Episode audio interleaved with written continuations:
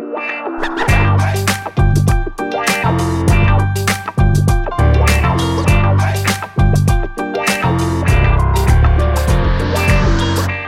welkom bij een nieuwe aflevering van een podcast over voeding. En in deze podcastserie gaan we in op de wetenschap achter voeding en laten we wetenschappers aan het woord over allerlei thema's die met voeding te maken hebben. Bart Mol van I'm a Foodie, zoals altijd, is er ook weer bij. Hoi Bart. Hey Arnoud, goedemorgen. En uh, onze correspondent in Parijs is er ook weer bij. Ja. Want we hebben weer een... Het ja? uh, regenachtig Parijs, kan oh, ik ja, zeggen. Dat is, dat is toch jammer, maar het blijft ja. een mooie stad ook in de regen. ja. Ik zit in de universiteit nu, dus dat, uh, als, als je wat geluid uh, hoort, bijgeluid, dan is dat uh, rondlopende... Studenten. Jij bent vaak weg, Jaap, want twee weken geleden was je nog in Denemarken en daarvoor was je nog ergens. En ja, ja, ja. En, ik heb het ook al eens eerder uit Parijs gedaan. Ja. het is natuurlijk... Het is natuurlijk weer een broodje Jaap en het is een bijzondere aflevering met, uh, met Jaap Seidel, want we hebben een, een, een Q&A, een, uh, een vraag en antwoord. Vorige week hebben we opgeroepen om vragen in te sturen en dat is gebeurd, kunnen we wel zeggen, Bart. Zeker, ja. Het heet eigenlijk, als je een beetje heel cool doet, is het natuurlijk Ask Me Anything, hè? Weet je, zoals het allemaal ja. op Insta heet en zo op social. Dus niet ja, de Q&A, ja, dat klinkt dus zo saai. dus, maar inderdaad, Arnoud, uh, de mailbox uh, die is uh, overstroomd, dus dat is goed. Dus we kunnen een paar shows gaan opnemen. Oké. Okay. Ja, ik ben heel benieuwd, want ik weet dus nog helemaal ah, niets. Ah, dit wordt spannend. Je hoort live de vragen. Um, dan begin ik gelijk bij de eerste vraag. Het is, uh, het is uh, een, een, een langere vraag. Het heeft een behoorlijke inleiding, dus ik begin gewoon. Ik las, en we zeggen er nooit bij trouwens wie de vraag heeft gesteld, want we weten niet of mensen daar comfortabel mee zijn. Um, ik las in een artikel over voedselverspilling dat de industrie probeert de crackers nog langer houdbaar te maken om de voedselverspilling tegen te gaan. Daarvoor gebruiken ze plantaardige extracten op basis van rozemarijn om de oxidatie van olie tegen te gaan. Hoe duurzaam is het om van planten extracten te maken om vervolgens het te gebruiken in voedsel dat niet voedzaam is, maar puur dient als vulling? Is dat betutteling of verwaarlozen? Ja, dat, dat is echt wel een hele goede vraag en dat speelt ook heel erg. Hè. We hebben het uh, in deze uitzending ook vaak gehad over dat ultra-bewerkt voedsel. Ja. En uh, wat, wat de levensmiddelentechnologen en de voedingsindustrie echt zeggen, ja, maar dat leidt tot houdbare producten en dat leidt tot... Uh, uh, ook wel duurzaamheid, hè? want je, je, je gooit minder weg, maar het is ook nog eens veiliger, want er zitten minder bacteriën in en je kan het uh, eindeloos goed houden zonder bederf. Um, maar daarmee is het niet gezond. En, en dat is denk ik het grote probleem. Kijk, je, je kunt ook denken aan geconserveerde groenten op blik of in glas of wat dan ook, hè? zonder te veel suiker en zout toe te voegen. Dat is ook uitermate goed houdbaar. Um, en dan hoef je er allemaal geen kunstmatige uh, stofjes bij te doen. Uh, dus er zijn heel veel manieren om goed te conserveren en toch ook gezonde voedingsmiddelen te, ja, aan te bieden. Uh, en dit zijn natuurlijk weer echt um, ja, toch, toch een soort van trucs om ongezond voedsel nog aantrekkelijker en nog langer houdbaar te maken. Zodat je die koekjes die je kookt ook echt nooit hoeft weg te gooien. Maar um, ik ben het met ermee eens. Hè? Dus we moeten voedselverspilling tegengaan. Maar dat kan op veel betere en gezondere manieren dan door, uh, zeg maar zeggen, ongezonde meuk lang houdbaar te maken met uh, kunst en vliegwerk. In deze kunst en vliegwerk waren natuurlijk plantaardige extracten. Vind je het feit dat het zeg maar uit planten komt, vind je dat dan extra kwalijk of juist niet? Nee, kijk, dat idee dat het uit planten komt, dat het daar dan goed is, dat is natuurlijk ook een misvatting. Mm-hmm. Uh, cola is ook plantaardig, uh, zoals ik al vaak zeg, en witte rijst en zo ook. Hè? Dus heel veel uh, ingrediënten komen natuurlijk uit de natuur en zijn daarmee niet, niet per se gezond. Um, dus dat plantaardige sausje wat er vaak overheen wordt gegooid, hè, van nu vegan uh, groente, zou ik maar zeggen, ongeveer. dat, ja, dat is een marketingtruc, denk ik. Oké, okay, jammer. Ik dacht dat vegan spinazie heel bijzonder Kijk, was. Ja, die stoffen, het maakt natuurlijk niet zoveel uit. Hè? Ik geloof dat Rosanne Hertzberg er ook wel eens over geschreven heeft. Kunstmatige toevoegingen, dat zijn vaak ook stoffen die in de natuur voorkomen. Ja. En dan heten ze anders. En soms krijgen ze een E-nummer, E-nummer met een heel, uh, hele lange chemische benaming. En soms heet het gewoon bietenrood of zo. Weet je wel? En dan is het ongeveer hetzelfde. Dus dat, uh, ja, dat goochelen met, met plantaardig en dat het van rozemarijn is, dat zegt natuurlijk eigenlijk niet zoveel. Het is een, gewoon een chemische toevoeging die, en vitamine C is ook een chemische toevoeging die bederf tegengaat. Yes, dan gaan we naar de volgende vraag. En die gaat over ijzeropname. Uh, deze vragensteller zegt, laatst kwam in de podcast voorbij dat ijzer uit dierlijke producten beter worden opgenomen dan uit plantaardige producten. Maar er spelen ook andere factoren mee, zoals dat calcium de ijzeropname zou remmen. En zo ook graan en spinazie. En deze vragensteller zegt, een van mijn favoriete ontbijtjes is een yoghurtje met huttenkezen, met banaan en studentenhaver. Maar is dat dan wel zo'n goed idee als het gaat om uh, ijzeropname? Ja, de, de, de, ijzeropname is dan heel gering. Hè? Van plantaardige producten. Ja, ijzer komt in de natuur in voedingsmiddelen in verschillende vormen voor. Uh, en ja, de, de vorm zoals dat in rood vlees bijvoorbeeld voorkomt, dat is een vorm die heel goed wordt opgenomen.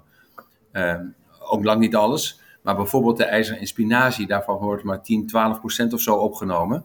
Dus moet je verschrikkelijk veel spinazie eten om uh, dezelfde hoeveelheid ijzer binnen te krijgen. dus ja, als je ijzer in plantaardige voedingsmiddelen hebt, dan is de opname dus laag en moet je er veel van eten en dan word je weer dik van. En dat is, uh, uh, dus dat, dat, je kunt beter als je echt uh, vegetarisch eet en je hebt een, of veganistisch en je hebt een bloedarmoedeprobleem, dan kun je het beter zoeken, denk ik, toch in ijzersupplementen dan in eindeloze hoeveelheden groenten eten. Want dat is best wel lastig om dat nog te combineren met allerlei andere ja, aanbevelingen die we hebben. Maar is, is het een goed idee als het gaat om ijzeropname, zo'n ontbijt met uh, uh, yoghurt met huttenkees en bananen en studentenhaven? Ja, kijk, wat, wat helpt is uh, bijvoorbeeld vitamine C. Hè? Daar hadden we het net al toevallig even over. Maar als je dus granen eet, bijvoorbeeld waar, zoals ontbijtgranen, ehm, en je drinkt daar een glas sinaasappelsap bij, dan wordt de ijzeropname verbeterd. Dus ik zou zeggen bij dat ontbijtje neem een glas Suderans erbij. Eh, dan is de opname van ijzer wel wat beter. Nog niet optimaal, maar wel beter dan uh, zonder. Ja. Hey Bart, wil jij de volgende vraag doen? Je eet meestal een maaltijd samengesteld uit verschillende onderdelen. Is de opbrengst van al die onderdelen dan hetzelfde als wanneer je ze apart eet? Oftewel, uh, wordt, dat, wordt de brei in de maag allemaal nog herkend en opgenomen?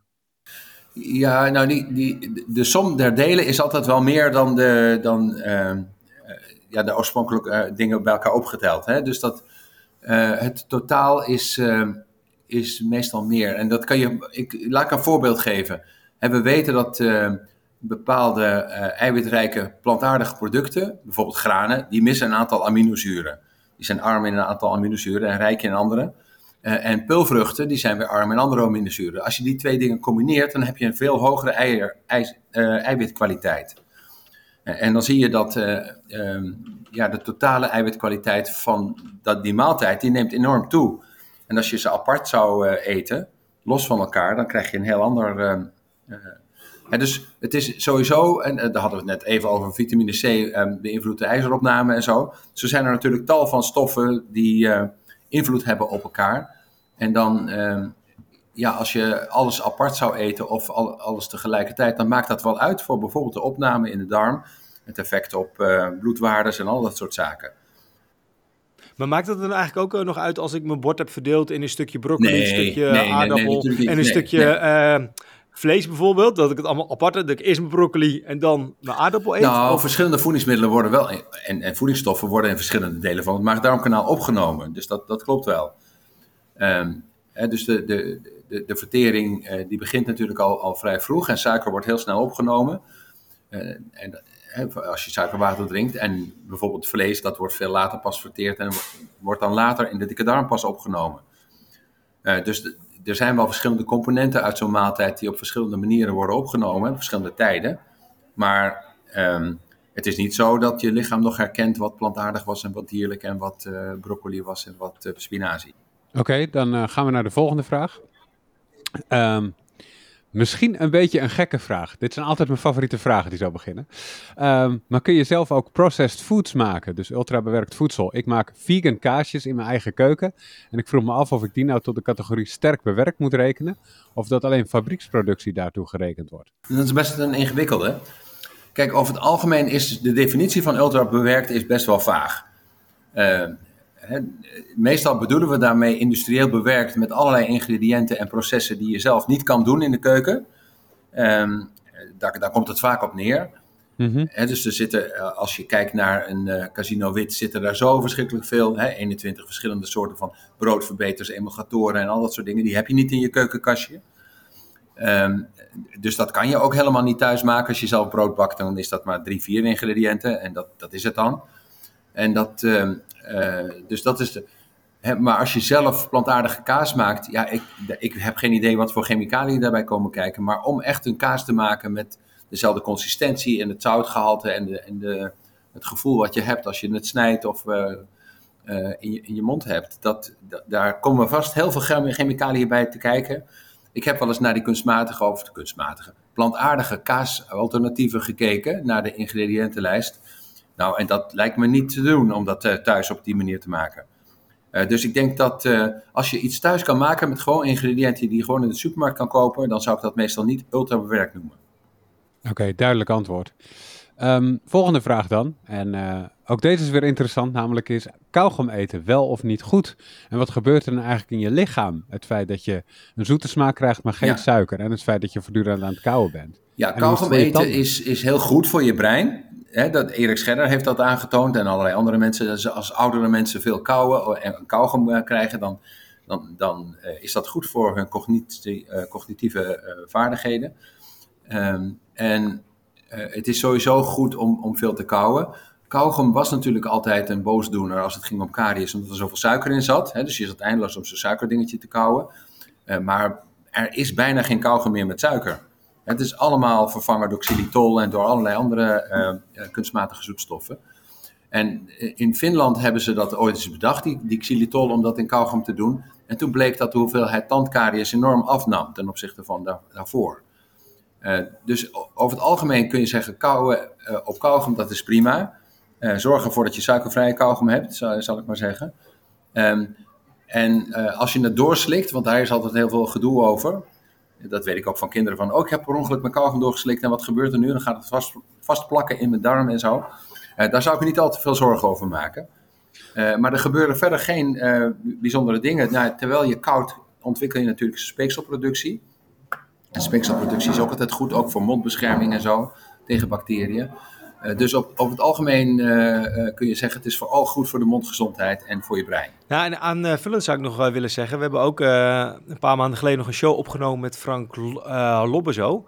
En dat is ook ja. een, een prof-dokter van het ACTA, het academie. Ja, nou, in ieder geval. Ja, ja. jij ja, voor mij. Ik weet niet of de rest van de luisteraars hem, hem kennen. Nee, nee, nee, maar in ieder geval, dat is van het uh, academische uh, tandheelkunde in Amsterdam. En die, vertelde in de, die heeft er ook heel veel interessante dingen over verteld. Over pijn in het ja. aangezicht, maar ook over kouwen. Dat je daarmee ook je uh, kaakspieren traint. Dus dat vond ik ook wel, ook wel. Ja, want we ja. hadden ook het voorbeeld met een aantal van die trainers van voetbal met name, die er heel vaak echt enorm kauwend in de dugout zitten. Dat je denkt, joh, die krijgen zeer spieren van het kauwen.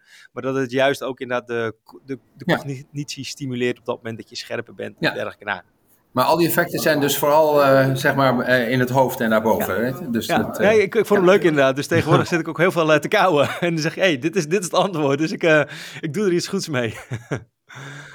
Snap het, ja. Waarom, waarom werkt het zo goed voor, uh, voor het brein eigenlijk, Jaap? Ja, het schijnt dat die, uh, uh, als je alleen maar vloeibaar eet en je koudt eigenlijk nooit, dat er allerlei neurale netwerkverbindingen in je brein verloren raken. En dat wanneer je die traint door veel te kauwen, dat je dan wel die netwerk in stand houdt. en dat weet ik ook van kinderartsen die kijken naar wat gebeurt er als kinderen leren kauwen voor het eerst. Hè, want ze hebben alleen maar borstvoeding gehad of zo. En dan moeten ze gaan leren kauwen en dan moeten ze uh, slikken en, en kauwen tegelijkertijd. En verschillende texturen met hun tong en zo bewerken. Dat is een enorme breinontwikkeling. Daar gaan uh, tienduizenden neuronen per dag worden daar aangemaakt om allerlei coördinatiedingen te gaan doen. Dus uh, ja, kauwen is niet een heel makkelijk proces voor je, voor je brein. En het houdt dus allerlei neurale netwerken in stand. Yes. Um, dan een vraag weer over de buik. Namelijk, helpt het nuttigen van aloe vera mijn darmslijmvliezen op te bouwen of te beschermen? Ja, dat denk ik eigenlijk niet. Dat, ik vind dat een moeilijke vraag, want er is uh, heel weinig onderzoek naar gedaan. Uh, aloe vera, dat uh, is dus door de Keuringsdienst van Waarde on onderzocht van waar dat allemaal in zit. Nou, dat wordt overal ingestopt met allerlei miraculeuze bijwerkingen of ja, werkzaamheden. en daar blijkt niet zo heel van overeind te blijven als je dat goed onderzoekt. Uh, dus ik, ik, uh, ik, kan op deze, antwoord, uh, deze vraag niet echt goed antwoord geven, maar ik vermoed niet dat er heel veel effect is. Oké, dan... Uh, ja, nee, ik wou nog even zeggen, dat uh, Jaap zit nu in uh, Parijs ergens, want die heeft daar een congres. Dus vandaar dat we misschien nu wat geroesmoes aan de achter, achterkant te horen is. Ja, er zitten twee studenten luid naast mij te converseren in het Frans. Ja. Maar ik denk dat we richting de laatste vraag gaan, want het blijft natuurlijk wel broodje Jaap. En okay. um, ja, deze was wel interessant. Ik, ik, denk dat deze wel van een, een professioneel collega is, want die stelt namelijk, wat zou een gemeente als eerste kunnen doen om de eiwittransitie oftewel de verschuiving van dierlijk naar plantaardig eten te versnellen. Binnenkort zit namelijk deze professional bij een grote gemeente uh, om mee te denken over, over die vraag. Dus wellicht uh, kunnen we haar, wat, uh, haar, of hem wat tips geven. Ja, dat, dat wordt door een aantal gemeentes al gedaan. je hebt de, de zogeheten city deals, waarin ze naar gezonder en duurzaam voedsel kijken. En die gemeentes die zijn, die beginnen eigenlijk altijd met... zullen we de default van de, de producten die we overal aanbieden in onze openbare ruimtes zullen we die nou gewoon een plantaardige variant maken? Dus in de zorginstellingen, in de uh, gemeentehuizen en de, nou ja, al, al dat soort gebouwen. Uh, en als je daar, uh, dan hoef je niet vlees uit te bannen, maar je maakt eigenlijk de standaard variant maak je plantaardig. de universiteit, de, de, de VU doet dat ook. Die hebben bijna alle koffieautomaten de, de, melk in de koffie vervangen door sojamelk of, of andere soorten van plantaardige varianten. Daar heeft niemand over geklaagd. Niemand staat er ook niet bij. Ehm, en je kunt eigenlijk ook nog wel koffie bestellen waar dan echte koeienmelk in zit. Dat vragen ze dan ook, wilt u echte koeienmelk? Uh, dus dan moet je dan echt naar vragen. En anders krijg je gewoon een standaard andere uh, plantaardige melk. Dus die default keuze, de, de standaard keuzes uh, plantaardig maken op allerlei plekken waar je voedsel aanbiedt als gemeente, waar je wat over te zeggen hebt. Dat is de makkelijkste om mee te beginnen. En als je het moeilijker wil maken? Ja, dan moet je aan de slag met uh, supermarkten en, en uh, cateraars en kantines, kantinebeheerders en zo, die dat ook allemaal moeten gaan doen. en die moeten dan echt hun best doen, want die, die ja, je bent niet de baas meestal van, daarvan. dus je begint eigenlijk, en de, zo, zo, is dat in Amsterdam ook gebeurd, hè, dat ging ook over kindermarketing en zo. Nou, we gaan in ieder geval over de bushokjes en we gaan over de, de, de openbare ruimtes en al dat soort zaken. Zullen we daarmee beginnen? Want als we dat niet eens doen, en dan vragen we het al aan anderen om die transitie uh, te versnellen, dan ben je natuurlijk ook geen goed voorbeeld. En meestal is het wel zo dat wanneer een gemeente dat doet, dan zeggen andere bedrijven bijvoorbeeld ook van, zullen wij dat ook doen? He, dan gaan we in onze bedrijfskantine ook de default, uh, de standaardkeuze plantaardig maken. Uh, en dan kan je nog steeds een kroketje bestellen, maar dan moet je er een extra om vragen. Yes, duidelijk. Dat lijken me goede tips. Um, dan, dan zijn we voor vandaag in ieder geval door de vragen heen. Want we willen toch wel weer. Nou, onder een kwartier redden we toch nooit, dat weten we wel. Maar toch nee, wel. Nee, precies. We proberen het wel enigszins beperkt te houden. Bart, heb je tot slot van deze aflevering vanuit Amefoodie nog dingen die je wilt toevoegen? Nou, eigenlijk wil ik de luisteraars gewoon wel blijven oproepen om vragen die ze hebben, om dat gewoon nog wel te blijven insturen. Wellicht dat we binnenkort nog een keer zo'n sessie als nu doen, maar anders nemen we gewoon mee in een reguliere uh, aflevering van uh, Broodje Jaap. Um, ja, en daarnaast wou ik nog wel even de mensen tippen. Uh, dat we natuurlijk weer richting Black Friday gaan. Ja, uiteraard doen we ook mee aan al die poepeligijn eigenlijk. Maar we kregen al, al, wat vragen over van social. Van zijn er nog toevallige Black Friday deals bij uh, I'm 40? Dus ik denk van ja, de mensen zitten daar gewoon op, op te wachten. Van nou, ik wil wel wat, maar ik wacht nog eventjes een aantal dagen. Nou, heel verstandig, want ja, vanaf deze week hebben we ook gewoon een aantal mooie deals. Het is vrijdag natuurlijk Black Friday. Die maandag daarna is weer Cyber Monday. Dus zo uh, en, hobbelen we gewoon gezellig mee met al die marketinghaakjes. De klaasaanbieding en de kerst. Ja, nou, daarom inderdaad. En dan uh, kunnen we vanaf januari kunnen we weer de gezonde tour op. Nee, maar uh, ja, dus uh, dat is een lange antwoord voor. check even gewoon de site en de show notes voor onze Black Friday aanbieding. Overigens is het korte antwoord 20% op, al, op zo'n beetje alles. Oké. Duidelijk. En vriend van de show worden. Daar hebben we geen korting op, maar dat is wel een heel leuk cadeautje als mensen vriend van de show worden.